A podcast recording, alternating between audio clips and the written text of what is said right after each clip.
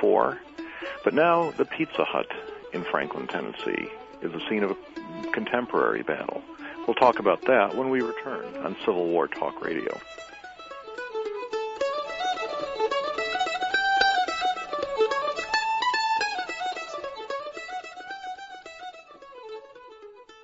Have you let your website go stale? Wish you didn't have to wait for your web developer to return your call when you want to update content? You don't have to. Now you can easily and instantly manage your own website content using affordable Avalar technology.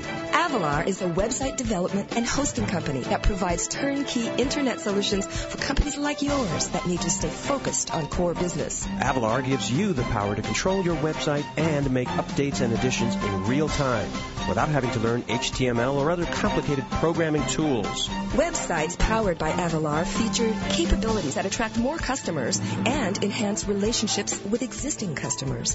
Avalar offers a multitude of leading edge solutions, including lead generation and referral tracking, shopping carts and payment processing, membership management, and search engine optimization, to name a few. Take advantage of the full power of the Internet using Avalar technology at www.avalar.com. That's A-V-A-L-A-R dot com. You're listening to World Talk Radio, where the world comes to talk.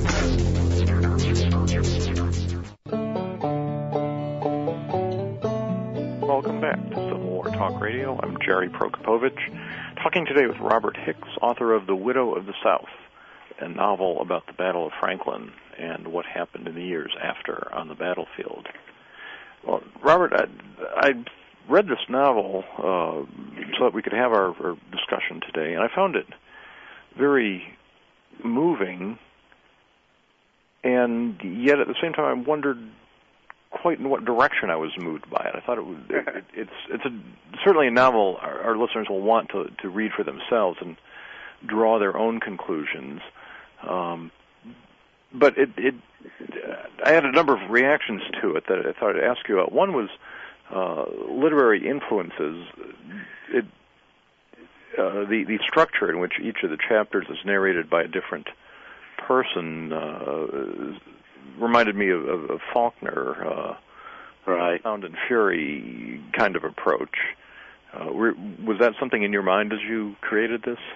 Well, you know, Gerry, if uh, you know, I've never taken a uh, like a creative writing course, and if I could have thought of a better way, I would have done it. If I could have figured out how to do it, how to do a universal voice, omniscient point of view, I would have done it. But unfortunately, um, I was stuck and uh and I and I uh I didn't know how to do it. So I yeah, I did. I my dad was an inventor and he used to uh he used to say that Hicks family definition of creativity is forget where you saw it.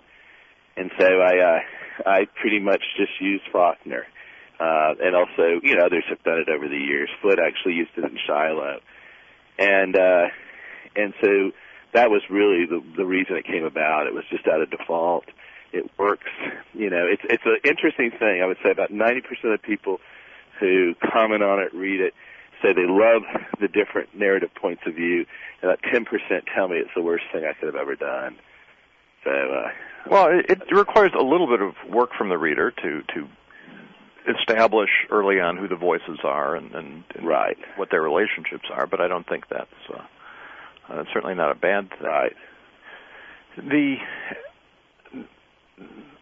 I was trying to figure out what what you were trying to say uh, about the war, because in contrast to to a nonfiction historical book that will analyze the war and and, and perhaps terms of its uh, perhaps its meaning for the nation in large terms or smaller terms, uh, what what causes of certain events might be a novelist has the freedom to to talk in in very broad terms about about what war means in general, uh, about the human condition uh, at the largest. And I was struck by how often there were references to order and orderliness and control, uh, especially through the first half of the book. Was this something conscious on your part that you were trying to talk about? I think so. I think so. Yeah. I mean, I I, I have a a sense, and it may be incorrect, uh, maybe correct, I don't know, of of what happens in war, what happens to to lives and and and to the world uh, when war comes into it, um, and and how we as humans just do try to keep a sense of of order about everything. I mean, I think it's the natural thing. So when, when you reduce the, the hideous chaos of a battlefield to a an orderly set of rows of headstones, uh, this certainly seems to be something your character, uh, your main character, is interested in doing. It, it seems to bring her some kind of uh, meaning to her life. And and I and I think the the reality for Carrie McGavock, the real Carrie McGavock, I'll move you know, between that and the fictional Carrie McGavock. But for the real Carrie McGavock, I think that was that was what her life was about. I think she did have a better relationship, I think her descendants would say it with the dead than she did with with the living at times. She was, as uh, one of her cousins said, a difficult person after the death of her children. And so I think she she was constantly trying to find meaning and order in it all, and that's that's that was what I was trying to project because I think in the midst of total chaos, and I think that if you had awakened on the morning after the Battle of Franklin, come out of your cellar and seen hundreds of dead and dying boys, hundreds of dead and dying horses and mules, and trees shot to pieces, um, all you could have ever wished for would have been some kind of order in your life. Um, and so uh, I think that's that's what I was trying my best to to to understand how how people deal with just huge uh, catastrophes, calamities. Now, your the antagonist in your novel has a different strategy for dealing with it, uh, and that his desire is to just plow up the whole battlefield uh, right. w- with the bones of the boys in it. Um, th- that he resists honoring the the soldiers because this war was such a, a man-made folly, such a, an example of stupidity and cruelty and needless destruction that he doesn't much want of, to honor it. And much of Franklin was like that. I want to say this to you. Much of Franklin, there, there's a, a Confederate monument in the square at Franklin, but the dead, even the Confederate dead that died at Franklin, are not signaled out. There is no, there was not probably until the 1950s uh, when the Carter House was saved, was there any attempt by the town of Franklin to focus on what had happened there. And so there was much of Franklin, obviously the overwhelming majority. I, I asked one of the elderly grand dames of Franklin, who was once president of the board of Carnton, and I said, why, why was there so little interest? And she said, we wanted to move on. We wanted nothing about that. You know, and I think I think you can say several reasons. You know, there was the 1891. There's an attempt by Congress to build a national battlefield park here. 1925, there's an attempt by Congress to build a national battle park, and the the town fought it. The then mayor, who had founded the local historical society, sent a letter to Congress in 1925 and said, "We don't want it." And I think there was reasons. I think one reason is just sheer greed. The, the battlefield was right next to the town. I think one reason is just the sheer numbers. That there was no grief counseling, and yet you have 9,200 casualties and, and 2,500 living people. There are people, you know, ever since 9/11 that have been c- committing suicide that were part of that whole thing. So there's no grief counseling here at Franklin. And and I think third, there was a sense of shame that Franklin represented the the death of Southern independence. And I think between those three things, there was this great, great desire in the community as a, to almost have a community amnesia about it. That leads to a very different dynamic than in historical preservation than we see in other places. Absolutely. And yet, I want to say that um, uh, we, we started a thing. I started a thing two years ago. I founded it called Franklin's Charge. And in two years, we have raised over five million dollars from within this community. We raised a quarter. We got two and a half million dollars from the city of Franklin, and now we have personally, our group, Franklin's Charge, and now we're going out to the nation and asking for help. have raised over almost three million dollars. And then we still have about a million and a half more. We have houses that are mortgaged at times. And what is the what is the goal of, of Franklin's charge?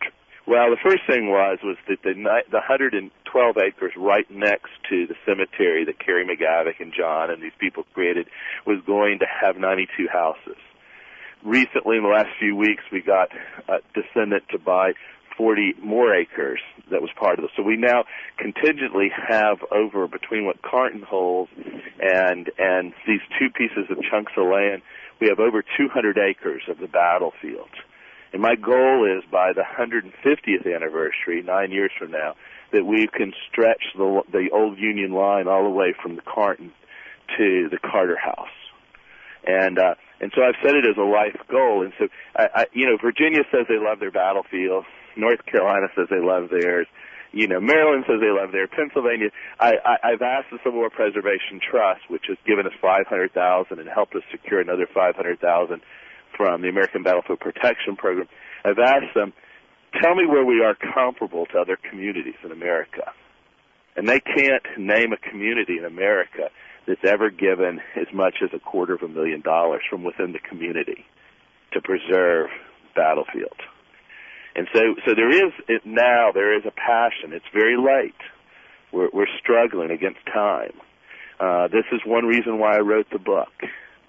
I wanted people coming here. I just got from England. The book got in paperback.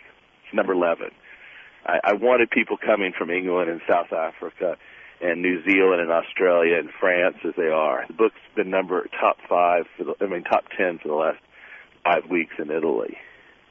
I, I want people to know the story of the Battle of Franklin. I'll let the historians straighten out all the details, but I want them to know the story. As you point out, uh, storytelling really is the heart of history, as Shelby Foote said, and as as good historians know, uh, history without stories in it uh, gets you nowhere. But this sounds like a great story in itself. Uh, I mentioned in the the introduction to this segment the the Franklin Pizza Hut.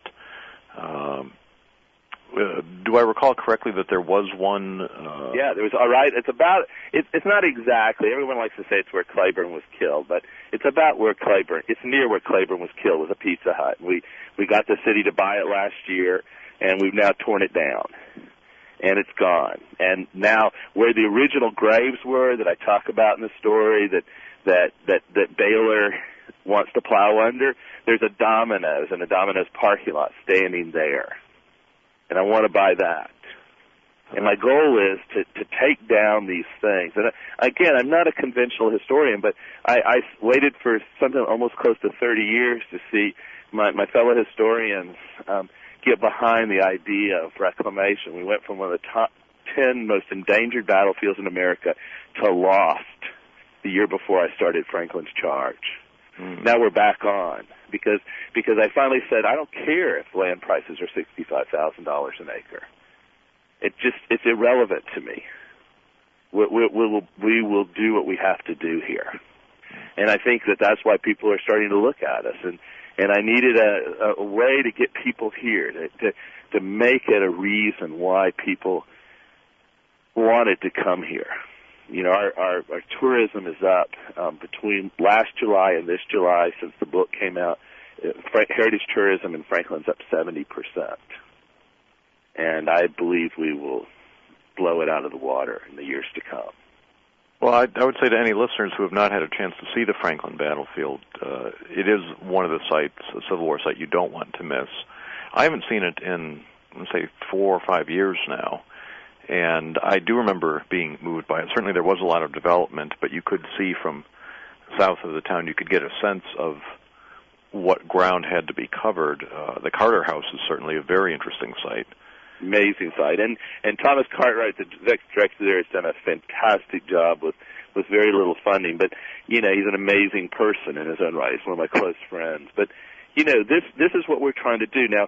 You know, when we get back to the history thing, I, I'm driving down the road one day and I'm listening to National Public Radio, and they're interviewing this guy who's the executive director of the the Richard III Anti Defamation Museum in York, England. you know what? And it may be true. Maybe Richard III loved children. Maybe maybe Macbeth was was just a good guy. Maybe Lady Macbeth just liked the needlepoint. But the reality is, is they are so lucky. They are so friggin' lucky that Shakespeare wrote them into his histories and mistold their story because that's why they live on. And that's what I think Shelby Foote was trying to say to me that day. That's how these people live on is because that that that that storytellers are willing to to to keep them alive. And and people like Shelby Foote have done that. Uh, great narrative historians you mentioned, Douglas L. Freeman, uh, Bruce Catton.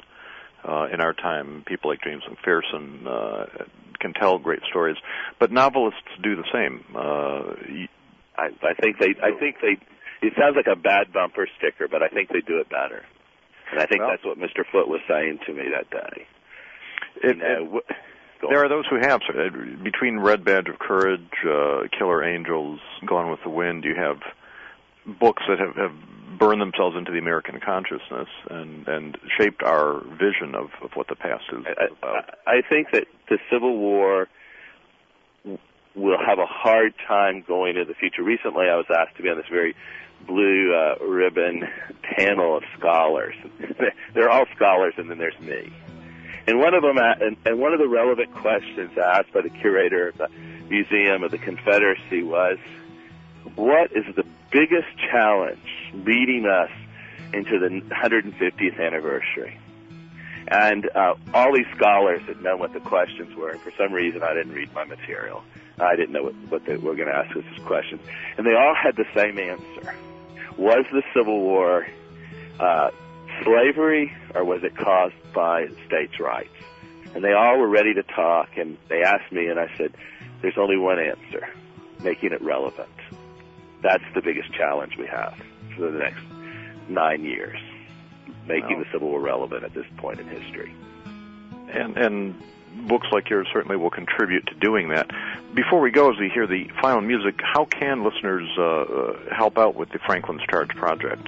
They can go to www.franklinscharge.com. No, no apostrophe in Franklin's, just straight franklinscharge.com, and they can learn about what we're doing, or they can go to my website, thewidowofthesouth.com and that'll lead them to Franklin's charge. I mean, the reason I'm doing this is to try to get, they can come to Franklin, they can come to the Carter House, they can come to Carnton, they can come and see what we're trying to do here. And ultimately they can send us money. Small amounts, large amounts, any amount. Because I think, I think whatever we're doing, we're, we're trying to do it so that, that just like Carrie McGavock remembered those boys, that we never forget. Well, that is certainly a worthy cause. It's one that I know all our listeners here support, keeping the memory of the, the Civil War uh, alive, relevant, and something we will continue to discuss uh, into the indefinite future. Robert, thank you so much for being on the show today. It has been a pleasure talking to you. Your book is, is an extraordinary one that I think all our listeners would enjoy reading, and I hope they will contribute to Franklin's charge as well. Listen, Gerry, thank you very much. I really appreciate it. And listeners, thank you for joining us today on Civil War Talk Radio.